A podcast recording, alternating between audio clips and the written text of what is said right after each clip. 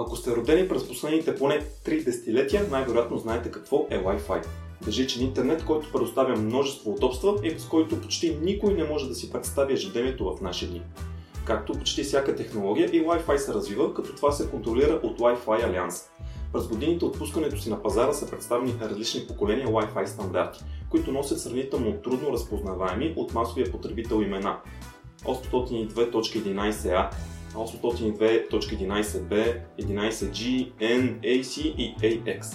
Всяко поколение предоставя значителни подобрения, но при покупката на рутери и друго мрежово оборудване, компютри, телефони, потребителят трудно може да разбере кое поколение е по-ново и по-добро.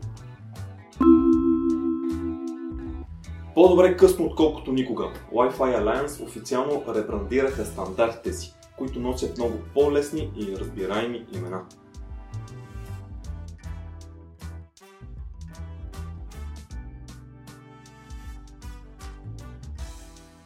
Ако през следващите месеци и години ви предстои закупуването на нова потребителска електроника, било то лаптоп, таблет, телефон и така нататък, то най-вероятно ще срещнете името Wi-Fi 5 или Wi-Fi 6.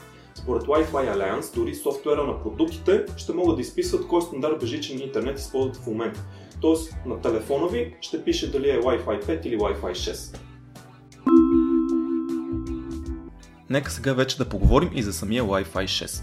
Това е най-новото поколение, но в него не се набляга само и единствено на по-бърза скорост за връзка, а се набляга на използването на много устройства едновременно. Всеки от вас може да помисли колко устройства са свързани едновременно безжично към Wi-Fi рутер в един дом или офис. Целта на Wi-Fi 6 е да има бърза връзка до всички устройства едновременно, а не някой от тях да е по-бързо за сметка на останалите. С все по-голямото използване на видео и стриминг услуги като YouTube, Netflix и Twitch, то все повече трафик преминава през Wi-Fi рутерите, особено ако става дума за 4K видео. Да не говорим, че и след няколко години 8K видеото също ще започне да се използва по-често, което ще изисква още по-голям пренос на данни. При Wi-Fi 6 има повишени капацитет и ефективност при по-голяма гъстота, както и подобрено енергопотребление.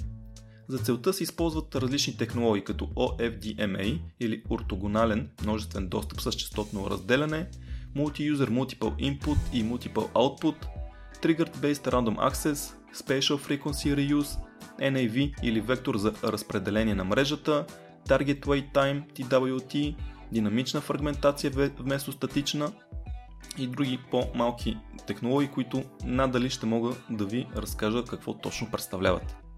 Накратко, разликите в максималните скорости между Wi-Fi 5 и Wi-Fi 6 не са големи, но при Wi-Fi 6 има много по-голяма вероятност тези скорости да се запазят и да са стабилни, особено при използването на няколко устройства в една и съща мрежа.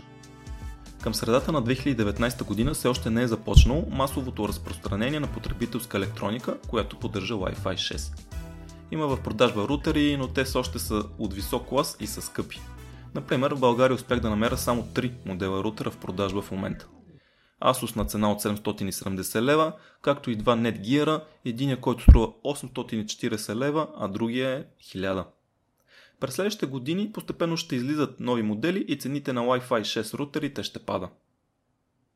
Qualcomm, Broadcom, Mediatek, Marvel и Intel имат чипсети за Wi-Fi 6, които тепърва ще виждаме в рутери, телефони, таблети и лаптопи. Samsung Galaxy S10 е един от малкото смартфони, които поддържат Wi-Fi 6 към момента. Но както и с останалите продукти, то постепенно ще започнем да виждаме все повече и все повече потребителска електроника, която използва най-новия Wi-Fi 6 стандарт.